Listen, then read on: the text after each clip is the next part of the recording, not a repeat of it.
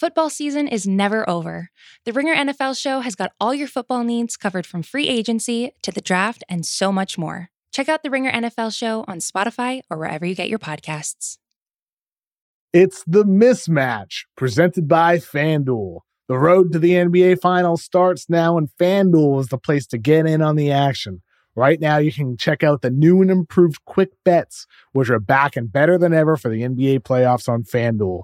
Find what you're looking for faster and easier with more props right at your fingertips. You can check out live bets like three minute markets and exclusive live bets like quarter player props, player assist combos, and more. So download the app today and bet with FanDuel, official partner of the NBA. The Ringer is committed to responsible gaming. Please visit rg-help.com to learn more about the resources and helplines available and listen to the end of the episode for additional details. Must be 21 plus and present in select states or 18 plus in DC. Gambling problem? Call 1-800-GAMBLER or visit rg-help.com. Today's episode of The Mismatch is brought to you by USAA Insurance. Life is full of tough decisions, and thanks to USAA Auto Insurance, picking your auto coverage isn't one of them. Make the switch to USAA Auto Insurance and find out how you could save. Get a quote today. Restrictions apply.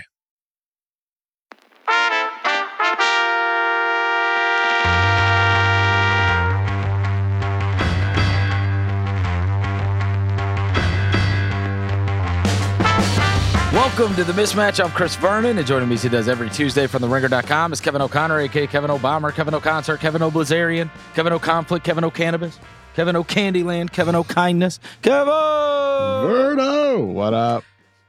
Here come the Wizards, Kevin. Here they come. The ride of the winning streak, baby. we we waited on them, but now after a big win in overtime against the Los Angeles Lakers last night. They won five games in a row. And you look at that, it, it's wild to look at the Eastern Conference standings, you know, even when you see Miami, who just went, I believe, four and three on their road trip, but you know, have been better than they have uh, than they had been to start the season. Like these teams are you're you're you're like never more than three or four games out from like being a home court advantage team in the Eastern Conference, and so certainly was not too late for Washington. We'll see how many they can win out of ten, how many they can win in a row. Uh, but you know, we were much higher than they have performed.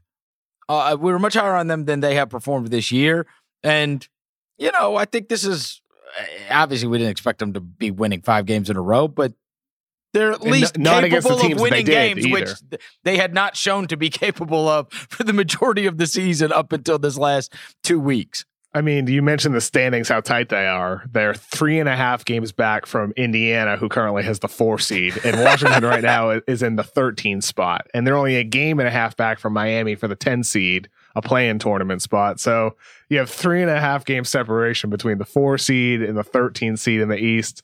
Anything can happen, man. It's still so early in the season right now. With, with Washington, you know, we kind of joke about, you know, putting our guy Mo Wagner in the starting lineup and putting Garrison Matthews in the starting lineup.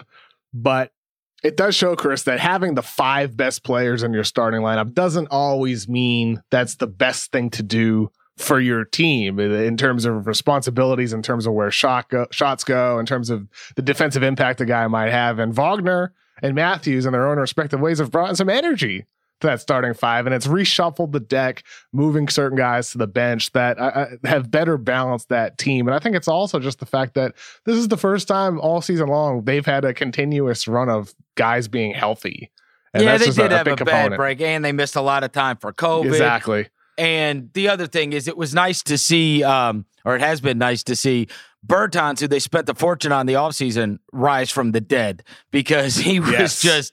I mean, he was miserable uh, the first 20 games of the season. And now, over the course of these last like 10 games, he's shot like 45% from three. Like he's he's a weapon, which is what you spend, you know, the money on is that it, at Eh, when you've got Brad Beal and you've got Russell Westbrook, these guys are going to command attention. These guys are going to be able to go to the basket. You just need him to be a guy you can throw it out to, and when he's open, he knocks it down. And that had been an impossibility for the first part of the season. But now, I mean, that's what he does. You know what I mean? I still think it's an overpay to pay for a guy that does that, but he proved last year he can do that and he can do it at a high rate. And so, you know, it's a it, it's more fun that they're not horrible because they got two big big stars on their team and they get a, uh, they they get a lot of attention and they get a lot of talk. So I'm glad they're at least making this fun because that was really rough to start For the sure. season, to say the least. Yeah, and you know what? I, I think you know, last night some of the players talked about Rui Hachimura's defense as well. Mm. And you, you have certain guys stepping up in different ways. I think Deni, as a rookie, has been really good on defense as well. Rui Hachimura has shown positional versatility on that team, and he's really locked in there. So it seems like the Wizards right now, mid-season, after just a horrific start, dealing with the COVID stuff and all that, some other guys being in and out of the lineup, Russ included, they seem to be getting in a good rhythm being healthy and some of their guys that may have been struggling earlier are now stepping up. So it's all of these factors coming together that have the Wizards playing at a level that some people expected them to before the season. I, I, I liked the idea of what the Wizards could be when you have Russell too. Westbrook and Bradley Beal together. So,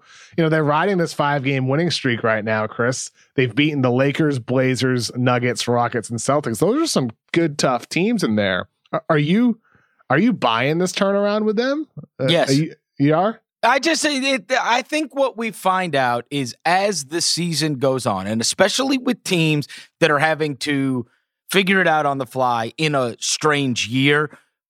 Ta- you know, we were at a spring uh, or at a summer league deal where Daryl Morey was giving his impassioned, uh, you know, uh, speech about like it's stars. It's a oh, stars. Oh, this league. is the the Bill Simmons podcast, yeah. right? The, yes. Yeah, yeah, yeah. It's yeah, a stars yeah. league, yeah. with and the stars. There, right? It it ends up working out, right? And like you're seeing as time goes on, the teams with the best players start to figure it out, you know. And if you've got two out of your five, you know, it's hard to believe that you're gonna be bad, right? If you've got two outstanding players of your five guys, at minimum, you know, you should be able to fill in the other three. There's very few examples of teams with two awesome guys. And I know that, you know, there are people that will argue Westbrook's not awesome anymore, but two awesome guys that have a crap team. And that team was a crap team. So do I believe that they are the 5 and 0 team? No. But do I believe that they are much better than they performed at the beginning of the year? Yes. And I do think that, you know, eh, we we just talked about, and it's one of the hottest teams in the NBA, Phoenix. That didn't look like it does now. You know, the first 15, 20 games of the year. It just didn't. We were sitting there going, are we going to get the best out of Devin Booker? It's kind of become a Chris Paul team where they, you know, they play like one of the slowest paces in the NBA. What what are they going to be? But like they figured it out. And I do think that there's, you know, some of that that's going to go on with Washington. Uh, we saw it last year with Houston. The Westbrook Harden thing looked crappy at the beginning, and Westbrook was terrible. And then that, you know, once it got from about January until they stopped the season, that Houston team looked awesome. You know, and then of course they came back yeah. in the bubble and it was a debacle there. But I do think that we do need to pay some mind to if you add in major usage guys or you add in guys that are going to play a key part on your team or you've switched out your roster quite a bit, that this stuff always takes time, always. And they had a harder road than usual because of sitting out for the amount of time they did, guys being in and out of the lineup, for sure. losing guys to injury, whatever it be. But I mean, so I, I look, I thought they were going to be a at worst a play-in team, and I think they will be a play-in team. I do. Yeah, uh, I think they'll end up with one of the top ten seeds. No, I mean, like it, will be interesting. Like Orlando ahead of them. I wouldn't bet bet anything on Orlando. Um, Atlanta, Miami, Charlotte, Chicago, New York. That's you know going up. That's a twelve through seven. We'll see. I mean, New York's really continuing to battle. Their defense is great. I don't see any reason to doubt that the Knicks will, you know, continue to try to compete and win games. I don't see them falling off a cliff. Chicago, I've got to feel similarly about them. They get some mm. good talent on that team. It's not a perfect fit, but they get a lot of guys playing well. Charlotte, same thing. Miami should continue to get better, seven and three in their last ten games. Atlanta, they're going to be competitive. So you know, with Are they? Washington in there, Are they? yeah, I mean they, they're going to score points. They're going to Yeah. have, have high scoring games. You know, anytime you have Trae Young, and we'll see what happens with John Collins if they keep him through the deadline or what. But they get talent on that team, and so there's like a lot of teams battling for four spots. There's a lot of teams. Let's talk about the flip side of that Washington game, which is the Lakers losing. This is life without Anthony Davis. They lost 127 to 124. Uh, LeBron James insisted he can handle the workload that's being asked of him. It was another 40 plus minute night. It's the fourth time this month that he has done that. He, and his quote after the game was, I think this whole narrative of LeBron needs more rest, or I should take more rest, or I should take time here. It's become a lot bigger than what it actually is. I've never talked about it. I don't talk about it. I don't believe in it. We all need more rest. Shit. This is a fast turnaround from last season, and we all wish we could have more rest. But I'm here to work. I'm here to punch the clock and be available to my teammates. And if I'm hurt or I'm not feeling well, then we can look at it then. But I have nothing uh, but honest people advising me. But I'm also honest with myself and well as well. Uh, and me having a love for the game and being able to be available for my teammates is more important than anything. Of course, he played uh, 43 minutes last night against the Wizards. Um, took responsibility for missing the free throw. I got to make the free throw. You know, blah blah blah. Um, what do you think? I mean, this is I, nobody's going to tell him what to do. Yeah, You know what I mean? Nor am I. That's pretty clear. That's pretty I. clear. yeah. I mean, Um, I, I, I would think that the Lakers know what they're doing with his minutes, and that if there was reason to arrest him, that they would. Um, I mean, i- i- it is worrying anytime you have a guy in their mid to late thirties with the, those amount of miles on his body, playing him that much. Lakers are doing what they're going to do, though. I mean, I, I'm not super worried about them long term, but I don't like LeBron playing 40 minutes every night. Um, but if that's what they're going to do, I, I think they have the science and they know his body better than anybody. And LeBron knows his body better than anybody with the amount that they invest in him to do that. So, you know, it's kind of funny hearing him say that about himself when so many people are worried about the minutes. And on the flip side, like with the Clippers, you have Paul George on a minutes limit, not closing the game. So many different teams and players handle minute situations so dramatically differently. It says uh, for the first month of the season, or actually, I'm sorry, prior to February, LeBron was averaging 33 minutes a game. That is 43rd in the NBA. Since the start of the month, however, he has averaged 38 minutes per game in 11 games, the most in the NBA. It is unbelievable to think a guy in his 18th year is playing the most minutes Yeah. he, uh, forget all the production. He's Mm. playing the most minutes in the NBA. There's 19 year olds that don't play 38 minutes. yeah. He's he's been in the league for 18 years. Like I just uh, I, and and you and I talked about this when AD went out. You got to be willing to take some losses and just say, look, if we're totally healthy by the playoffs, come one, come all. But that obviously is not going to be the case if the guy's playing 43 minutes against the friggin' Washington Wizards on a on a on a Monday night. You know? Well, it's like I said, you get the Clippers resting Paul George in pivotal minutes to close a game to to nurse, you know, the fact he had a toe injury and he's coming back, and they want to ease him back in. So it's just the, you know, the two LA teams are Can I just of the say whole that league. that was have- so have- annoying. it that is. was so is annoying. If there was two and a half minutes left in the game, Mhm. Really? I know Those- it, it- it's it's annoying, but it just shows how differently teams view you know minutes and load management and all that. It's it's different ends of the spectrum. Can we talk about that game real quick? That was the game from Sunday, and it was a huge marquee game. Um, look, I heard Russillo and Simmons yesterday, and they were going on and on about Brooklyn and about how good Brooklyn is, and about how you know the problems with the Clippers and all this other stuff, right? That that, that went on, and like they're you need to get buckets down the stretch, and this is a team that you know has got these three of the best offensive players ever. And of course, Durant wasn't playing in that game. And I was, I, I gotta be honest with you, I was stunned listening to it because I watched that game and thought, A, they blew a huge lead. Huge. Like that game was over and they didn't step on the Clippers' throat. B, it w- down the stretch, you had the one Kyrie layup that he made, but Harden got fouled and he missed the free throws. Their bucket that they got was the most outrageous miracle DeAndre Jordan tip in that like you could do that a billion times and it would never go in. And yet it did. Meanwhile, on the other end, Kawhi Leonard, who was without Paul George, who had been awesome in the game, they had no answer for George. Kawhi was going to the basket and he was getting buckets down the stretch. Um, they took some bad shots with the game on the line, but I didn't watch that and think, oh my God, Brooklyn is so devastating. I thought, yo, they just yacked this thing away.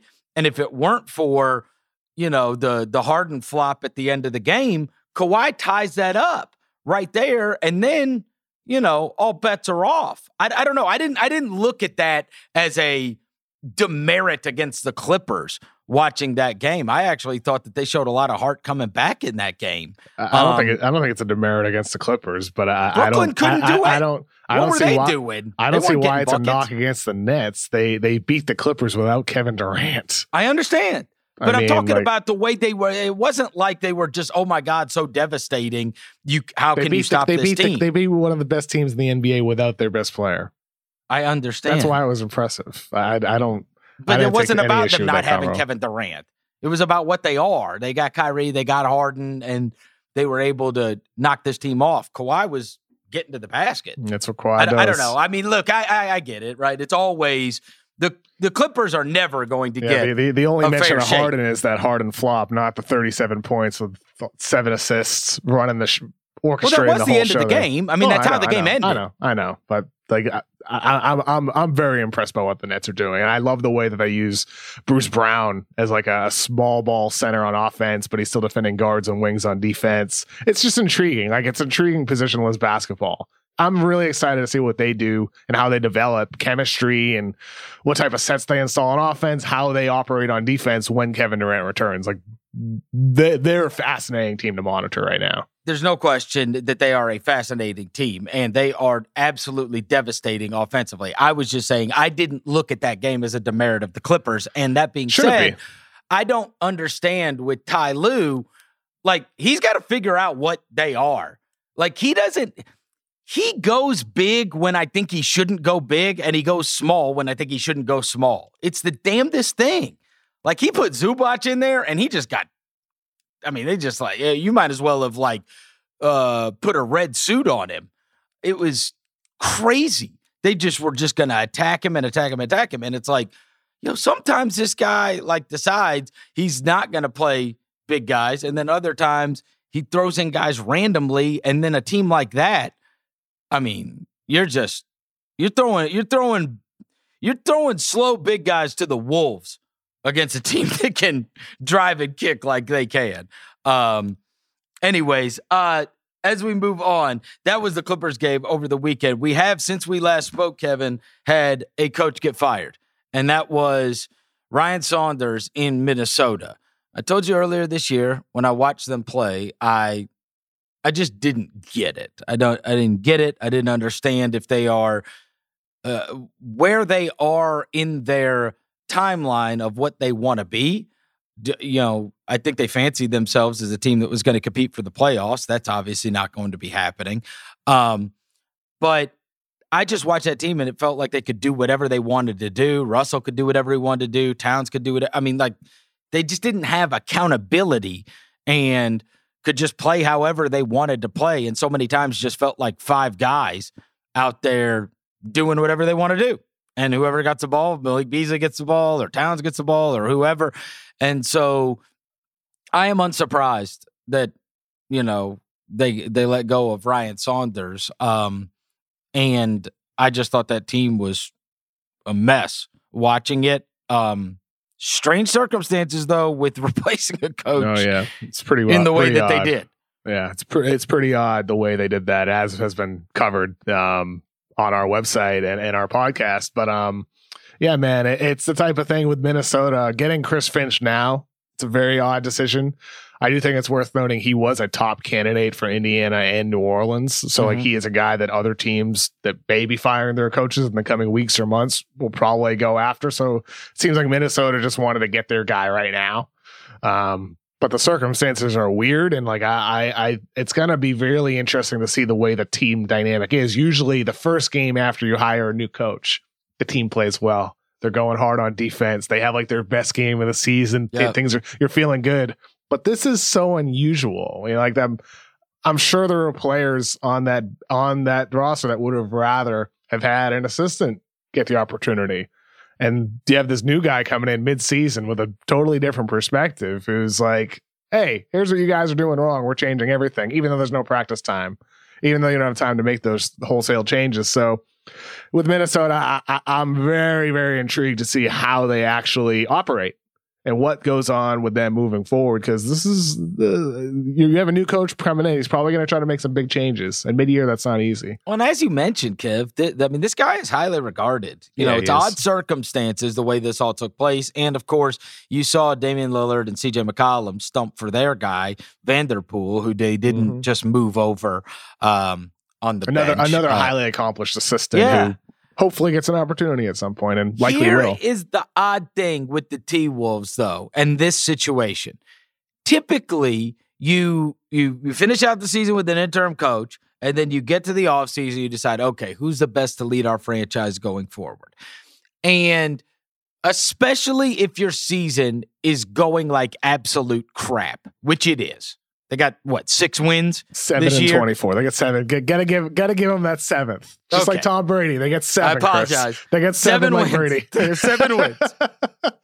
seven. So they have seven wins. Doesn't this feel though like a team that they are out of it, whether they want to admit yeah, it or not. It. Yes, right. they're out of it. and whether they want to admit it or not. And so it would be, especially given that you have talked about this being a good draft coming up. Um, there's no fans in the stands. If there was a time to just punt a season and yeah, uh, Lord knows they're they're experts at doing this um, in Minnesota, given their their history. Um, but if they did, if they did punt or, or like they, you know, they tried to develop all their young players. They're playing Jarrett Culver to find out what they've got in him, all that stuff. Then maybe, right? Like they get a high draft pick. Um, they hold on to their draft pick, right? Because well, that was going to be a debacle. Real quick, Re- real quick, Chris. On their draft pick this morning, I was texting with J. Kyle Mann and Jonathan Tjarks, yep. co-host on Ringer NBA University, because on Wednesday's show we're doing a big thing about Minnesota. We're going to spend mm. like 20, 25 minutes just talking about the Timberwolves and breaking them down. And Tjarks, you know, and Kyle were texting back and forth about their draft pick. Exactly what we are talking about. Yeah. It's critical to keep in mind. If that pick falls out of the top three, Golden State gets it. I know. So, so even if Minnesota only, if only, even if Minnesota has the number one odds, they only have a forty point one percent chance of keeping their pick. So they have better odds of losing their pick, even with the worst record, than they do of keeping it. So with them, man, it's tough. Better bottom out, baby. Well, better bottom out. this is why this becomes such a fascinating case study because yes. on one hand, you have there is real motivation to bottom out. On the other hand, why in the world do you bring in uh, your next and new head coach and then theoretically saddle him with all of these losses and have him a part of this losing ass culture to start things off. I've got to believe that there are two things going on, and maybe Rosas is sitting there going, "They made the the Russell deal. You know, uh, they don't want Towns to be the next guy to say, "Get me the hell out of here." They paid Malik Beasley. They drafted Anthony Edwards, obviously, um, and they don't want to. Like, they need to show that they can be competitive. They need to show that he actually knows what he's doing because, truthfully, if you're that GM, you might not survive if you just, you know what I mean? God forbid you punt on the season and then you don't get your pick too, right? And you lose it, and all of a sudden Golden State has that pick. Um, So I don't know. It feels like a GM making a move to say, look, we're, we're probably out of it, but I'm going to get a real coach in here, my guy, that's going to prove that this roster is much better than what it has played like and to prove that I am the smart guy you think I am, right? Like that's what that hiring in the middle of the season feels like. Like that it's a GM that is not saying, let's just to hell with it, let's just punt. It's a GM that wants the owner the uh, uh, to see that he knows what he's doing and that the coach was the problem. Uh, it doesn't. It doesn't take a genius to see that it's not just the coach that needs to be changed with with that roster and that team and everything else. But hopefully, hopefully for Minnesota, it's one step forward because they need a whole lot to change there in the coming months and years. And they are a fascinating case study because it feels like they're going to try to play this out. I mean, yeah. they still may. They're, they're going to suck anyway, but I mean, they have some not, good players. Un, unless Chris Finch is like you know Red Auerbach incarnate, he comes in. Yeah. All of a sudden, Minnesota's a really good team, and Ger- and Gersson Rosas is standing up everywhere saying, "I told you, I told you, this team wasn't crap." um, we'll find out what happens. With that said, if they are not a tank team they um, are a tank team. Okay.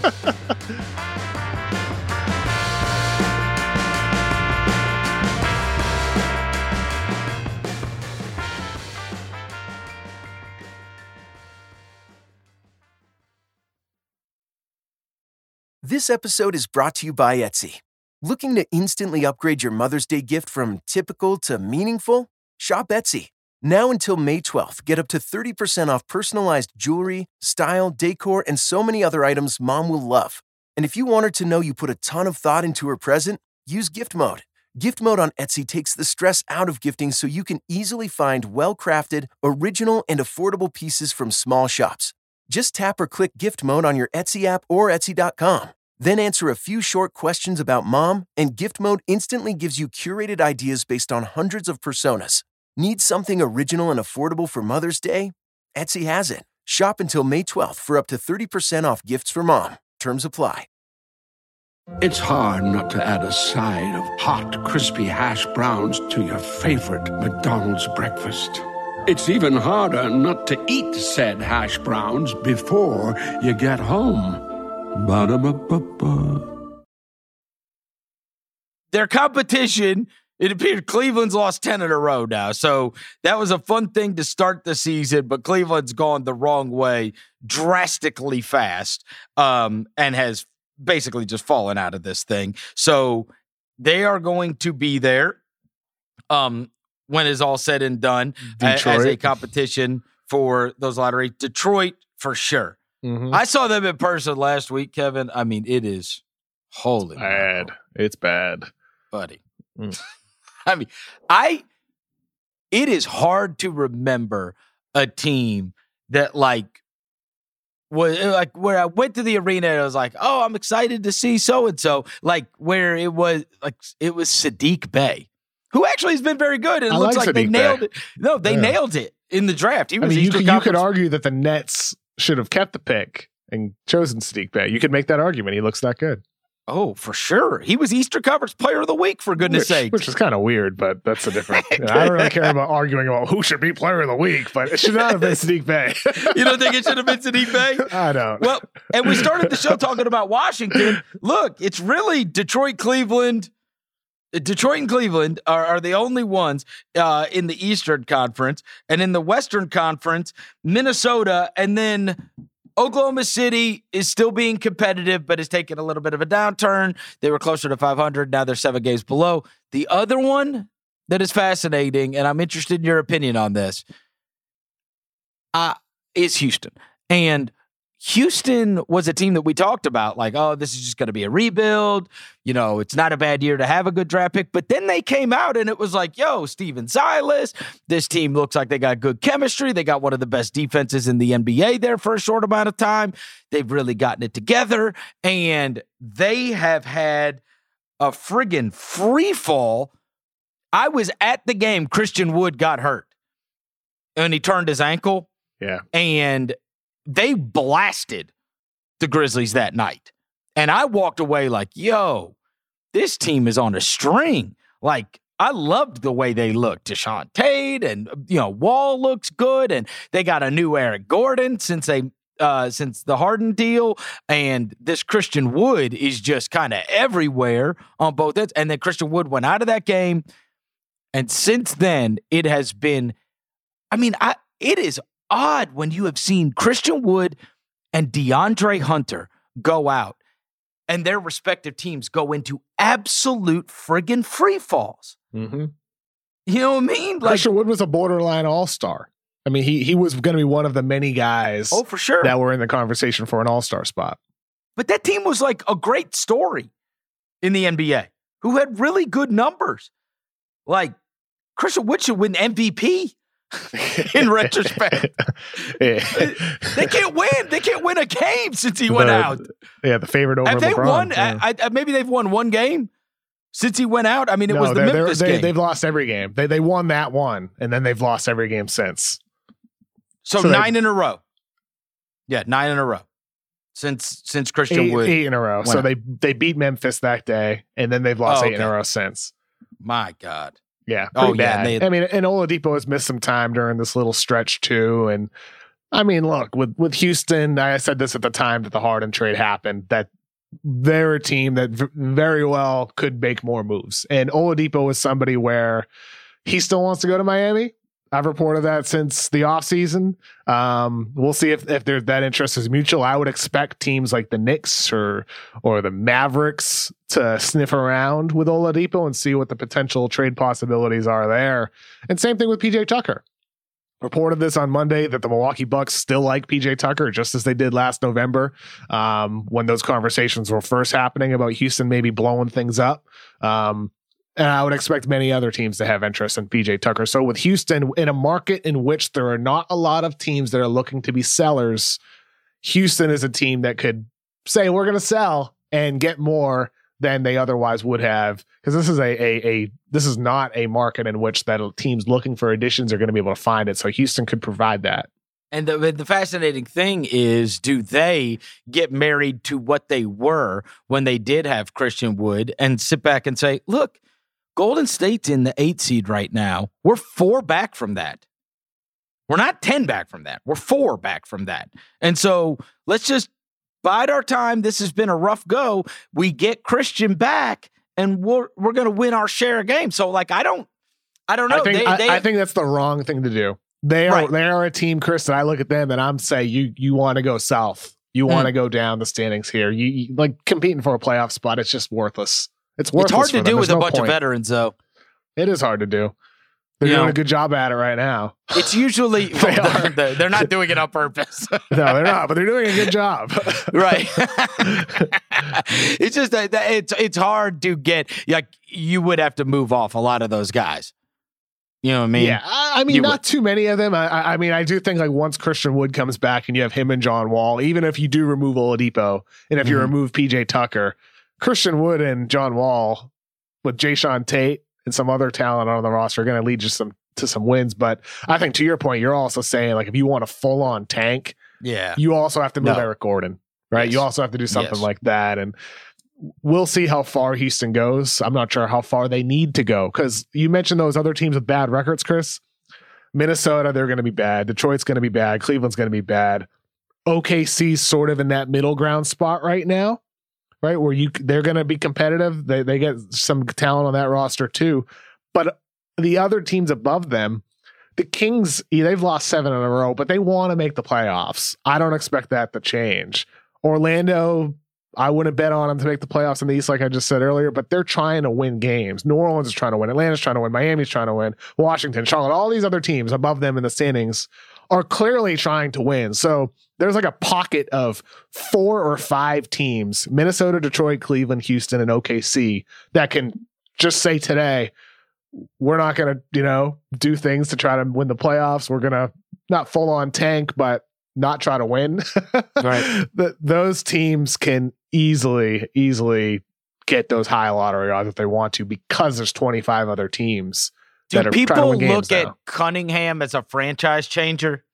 Yeah, they do. They do. Evan Evan Mobley, the center from USC, is another guy that people view as a potential franchise changer. Both of them, Cunningham and Mobley, and then there's other talent. Jalen Green's killing it in the G League right now. Right. Jalen Suggs at Gonzaga looks like a steady, reliable guard, uh, playmaker for your team. So I just wonder on the franchise changing. You know what I'm saying? Like uh, people project that NBA superstar. We didn't project any of the. We didn't project Anthony Edwards as an NBA superstar.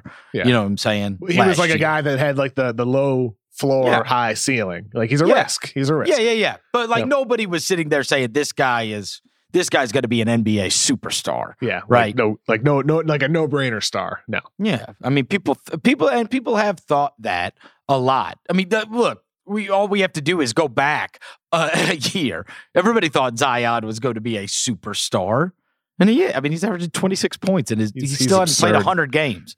doing know. a th- Thursday's video is uh, gonna be about Zion, Chris. Oh, it is. Yeah, yeah, it's about The Void? Zion. Yeah, I don't think All you'll right. like it too much. Oh, uh huh. I won't. Uh, I don't think you will. Why? Well, you don't like Zion. I do like Zion. Uh, do you? Yes. are you sure? Yes. Okay. What are you talking about, okay. man? If you knew how much I have invested in Zion, you would lose your mind. Who wants him to be better than me? Nobody. I've got my money. My money's where my mouth is Your, on your, Zion. your, your cards and your top shots. Man, what? In between cards and top shots, I got I got a lot more invested in Zion than most of the people that claim to love him. So I am in. I, my my criticisms are the same as they have always been of Zion, which is there is a different level of you know averaging a million points and be whatever and being a winning basketball player that impacts winning yeah. in a big way. And you have to do that on both ends. And there is no He's reason getting better. Getting better he- defensively. there's no reason he shouldn't be a dominant rebounder and defender. Yeah, he's getting better. Uh, Him averaging slow- seven rebounds a game is absurd. slowly but surely he's getting better at the defensive end of the floor. Yes. We're we're seeing signs of him like doing the stuff he did at Duke. But he is a force of nature. I love oh Zion. Yeah. Me too. No. How can you not love Zion? I don't I I I it's funny when I watch them and this happened in the Boston game. I was screaming at the television. Just give him the damn ball. Like I don't understand that team like half the time I watch them, I'm like, look, you don't have to have Lonzo Ball, Eric Bledsoe, uh, uh, Nickeil Alexander. You ain't got to have these guys have the ball at all. They don't have to bring it up the court and take the risk that he may not get it. He was like one for four at halftime of that Boston game. And you know what happened in the second half? They give him the ball at the top of the key. They just say, "Here, you you initiate it." They've, Right. been, they've been doing a much better job at that. That's what Thursday's video is about. Yeah, you initiate usage. this, Yeah. and he is unstoppable. I mean, there's nothing you can do when he's 25 feet away from the basket, and he's just going to decide to go to the basket. And that friggin' tomato chest of Tristan Thompson was ridiculous. Tristan Thompson's a full grown ass man who's been in the league for a decade. This dude was in the fifth row. So yeah, I, I, I, I love Zion. Um, that team is confusing and disappointing They are confusing. to say the least. Um, and their defensive metrics are trash, and he is responsible. He just is. You Oh, know, Not totally, but He- like no, one of, I'm one- saying he- one he of is the a- reasons. Yeah. he's a major culprit yeah. of why their defense is so bad. Um, even given their personnel. Uh, All star reserves are going to get named tonight. Now, I I kind of jotted this down, Kev. I think this is going to be uh quick work in the West. All right, just hear me out. Donovan Mitchell's going to make it. Rudy Gobert's going to make it. I don't know. I, I think Conley's probably going to be on the outside looking in because I think those two will make it, and I don't think that team's going to get three. They might. But D- Donovan and Gobert, I think, are locks to make it. Lillard, 100% lock. George, 100% lock. So that's four of the reserves. Um, Chris Paul and Anthony Davis, they're going to make they'll, it. they'll they'll be in. I, I would, but maybe Chris Paul. We'll see. Devin Booker could. Chris we'll Paul see what happens there. it. But by the way, with AD though, like he will make it, but Yeah. it will be an injury replacement. So like he'll That's make right. it tonight, but then eventually will be replaced. Yeah. And but that's six. So I mean, we're really like one spot that'll be filled in, and that will be the debate. Whether Yeah. that's Zion, whether that De'Aaron is Fox, Fox, Fox, yeah. Conley. I mean, DeMar DeRozan, another guy. yeah, Gilgeous I mean- Alexander. I don't expect SGA to make it. Devin Booker too. I mean, and there will be th- th- there's going to be one argument spot, wouldn't you say? I think it would be ridiculous to think I that mean- anybody would argue over Mitchell, Gobert, Lillard, Chris Paul, Paul George, or Anthony Davis. Like Yeah, those I'm guys have to. I'm with you. I think the West is easier to figure out than the East. The East is is really tough, but the West, yeah, uh, I, I think we're in mostly in agreement. I, I think there will be some tough choices there. Um, On reserves in the You're, East, you're gonna you're gonna have some fans who are pissed off tomorrow morning that their guy didn't make it. that's really one spot. Yeah, one be spot with with like a number of guys who could get it. No, the East, I have no idea who these seven guys are going to be tonight. I assume Jaylen Brown and James Harden. Mm-hmm. I assume those two will be there. I assume Khris Middleton will be there. After that, my assumptions are done. I'm not, I'm not kidding. Yeah, Like you could, uh, there are people that have made the case for LaVine. There are people Ta- that have made Tatum. Tatum, you didn't mention him. yes, Tatum, Tate, LaVine, Tatum, Bam, Randle, Bam, Butler, ben, Ben Simmons, Ben Simmons. Ben Simmons will get there. I think Simmons will get there because they have the Julius. Randle, Vucevic, Sabonis, Jerami Grant, Trae Young, Zach LaVine, Brogdon, Holiday, Lowry, VanVleet. There's a lot of guys. I have no idea. guys. Like that. Gor- Gor- Gordon Hayward. i- i- a lot of guys. is Tobias it fair? Harris. Is it fair? All right. So you think Tatum for sure. So let's throw Tatum. uh, We'll say Tatum does make it. Okay. Well, I don't know. I mean, we'll see. Oh, you don't know. Uh, Okay, then- then nothing, how would- about no- nothing would shock me. Like I I don't know what the coaches will do here. Okay. Like, do but- you but- agree? Jaylen Brown, James Harden, Khris Middleton. Those are the only three that I would be shocked. I'd be If they shocked if didn't make Tatum. I'd be shocked if Tatum doesn't make it. Okay. I don't so know. you What. I don't know what the coaches will do, but I'd have Tatum there for sure. Yeah. Yeah. Yeah. Okay. So that, that I'll, I'll agree with you.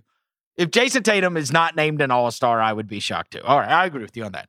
So then there's really three.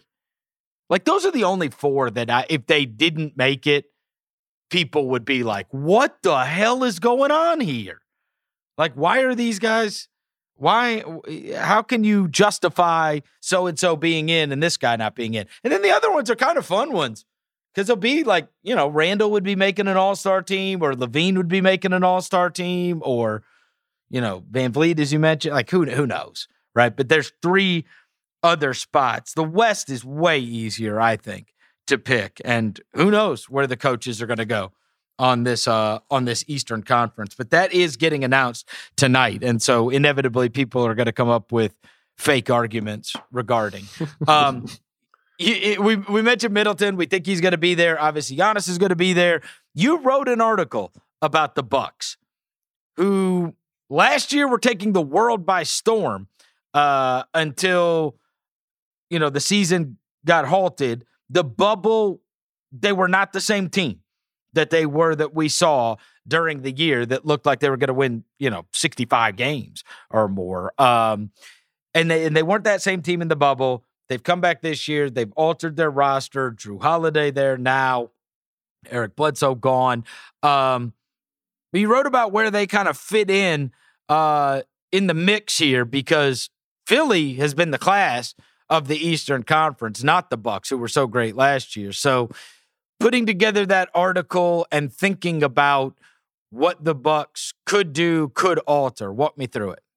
Um, the article is pretty much just about their defense and the decline there. This season, they are ranked 25th in defensive rating against teams with a top 15 offense. Hmm. Last season, they were sixth against top 15 offenses. The year before that, they were first against top 15 offenses. So there's been a slippage against teams that are playoff caliber opponents on the offensive end of the floor. And that's because Milwaukee's getting exploited in different ways. Brook Lopez made an all defensive team last year looks a few steps slower now. Uh, never was a, a quick guy, but he looks Mhm. even slower now. Teams know what the Bucks are going to do the way in which they defend pick and rolls, teams know that they can deny a screen and get an open shot. They know what the Bucks do when it comes to dropping Brook Lopez into the paint, how they're going to overhelp to clog the paint and prevent at rim shots. And the Bucks, that's what they've done a great job at in recent years is preventing shots near the rim. They still are. They're still doing what they want to do. The issue is is teams are taking advantage and getting open three point shots with quality shooters, and that's something league wide this year that we're seeing a difference with. Um, over at NBA.com, uh, there's an article about how in the NBA this year there's a, a, a negative correlation for teams that protect the rim best. They are now doing worse on defense. Whereas the last two seasons, the teams that were best at protecting the rims were the best teams on defense. So that's because hmm. teams are offenses are likely adjusting there hmm. in terms of just picking those apart and getting open shots. And so for Milwaukee, you know, everybody talks about Mike Budenholzer, how he's always been stubborn, doesn't want to make changes and all that. But this year he is making changes here, Chris. Like they're installing more switching than they have in the past. And they're doing it more often when they have Giannis at the five, which they don't play a lot, but they are even doing it when Brook Lopez is on the court. And Giannis said recently how they're using these games as practice to figure mm. out their switching scheme so they have it ready in a couple months from now for the postseason. And with Milwaukee, I look at that and I think that's encouraging that they're doing something like that. But I still look at the personnel, and it's just like we've talked about throughout the season, Chris. There are some holes on that team. There are some holes. And like, granted, you get Jrue Holiday, you have a guy like him that helps you a lot. But the depth behind him, as we've seen with Holiday being out, like DiVincenzo is not the same level defensively as like a Wes Matthews. You had guys like George Hill and Eric Bledsoe last year who have been replaced by Bryn Forbes and DJ Augustin. There's holes on the team. And if you're, let's say you go with Giannis at the five in the postseason and you're playing that a lot, that's going to put more strain on the backcourt depth. And so I look at the Bucks, and just like we talked about a little bit earlier, I think they got to make a move. I'd like to see them make a move. Try to go after a PJ Tucker or some other wing or guard out there who can add positional versatility on the defensive end of the floor. So they're making some positive changes with the switching. The production is not the same, and the personnel is not the same. So they're in a very weird spot right now, and I'm very curious to see what they're going to do over the coming month. But they don't have a lot of assets to trade to make upgrades or find upgrades. You know who they could use? Bogdanovich. yeah, they could use him. What a disaster that is. Yeah. I watched him. I, watched him play with the Hawks the other night, and I'm like, you know, this is. It would be better for him, and it's better for the Bucks. He doesn't answer the defensive question. Though. Uh, no, like, he, he, would help, but he wouldn't answer the defensive question. No, no, no. He, but would, he would have made Divincenzo you know, I guess DiVincenzo would have won the trade. But um, I think part of the defensive question will also, you know, the more they can get Holiday on the floor, the better, because he is an outstanding defender in yeah. his own right. And their perimeter guys got to hold up more. You know, these last couple years, it's fascinating what you say about teams that guard the rim aren't holding up as well because they could just set Brook Lopez near the paint. And then Giannis was pretty much just playing free safety. You know, if you make him guard, yeah, where he just can't roam around and help everybody and just use that frame to get in to, to screw up everything, to screw up your passing lanes, to screw up your, you know, now you're taking these crazy floaters instead of like if you can make him guard all the way out, which teams now trying to do now, you know, that defensive scheme, uh, you know, I can see how they've got to they've got to switch it up and be better for sure. And I don't know. God, it's hard to uh, it's hard to know what they have. You know, they like what, what, the last time we thought they were making a deal, it was like they were moving DiVincenzo and what DJ Wilson, I think it was right. I think those were the guys that they yeah. were moving in that Bogdanovich deal. I don't know, uh, like you said, how much you can get out of uh out of that roster in order to upgrade it. Um the other thing that we got to mention before we get out of here is the Utah Jazz have continued to keep on keeping on. Um very shocking to see last night LaMelo Ball hit the too little move on Mike Conley, calling him too little. Uh, but he, uh, Charlotte was game there for a while, and then Utah did what Utah does, which is blast people. Um, and like I told you, if it were not for them, so much of the attention would be on these Phoenix Suns, who have also continued to win at a crazy rate. And we wonder, you know, outside of the two LAs, if we say Utah and Phoenix and the two LAs, if I gave you those right now as the top four seeds in the West, would you take that deal? Say, I'll give you the two LAs, Phoenix and Utah, top four seeds, and I get everybody else. So, in other words, you're asking, will the will the Suns drop out of the four spot? Or any of Um, those. I mean, you know, I they, mean, got, they got a long time Yeah, without like- AD. Yeah, Lakers, Lakers have a long time without AD. I, I think I'll stick with the top four. You would. Yeah, I'll You would take them. that deal. You would say the top four. Yeah, sure. I'll stick with them. Yeah. Okay. I, I mean, I, it's it's hard to imagine Denver or any of these teams that we were high on going into the year kind of busting through there. It There's a lot of feels like, time left, though. A lot of time left. but it feels like there's a pretty good divide that is that has started. You know, because we Yeah. already we thought the two LA teams were the best. Utah's been the best, and Phoenix has been out out of this world. And so it feels like there's a pretty big divide that has started over the course of these last three weeks between those teams and then everybody after them. it's kind of like what we were talking about at the bottom. Yep. Like there's kind of a divide with some of these bottom teams towards the the group above. The, the teams up top are beginning to separate. Yep. Uh, all right, we are going to do a mailbag on Friday. Uh, we'll at least take Yeah. some questions. And, and it's also it's video game week at the ringer.com. So All right. you know, send us some video game questions about maybe games I'm playing or games Chris's son is playing. I play. You know, we got snowed in in Memphis, That's so true. I I became a 2K guy uh, playing against Oh. my son. And this is this is what you so they have all these classic teams, everything on there, right?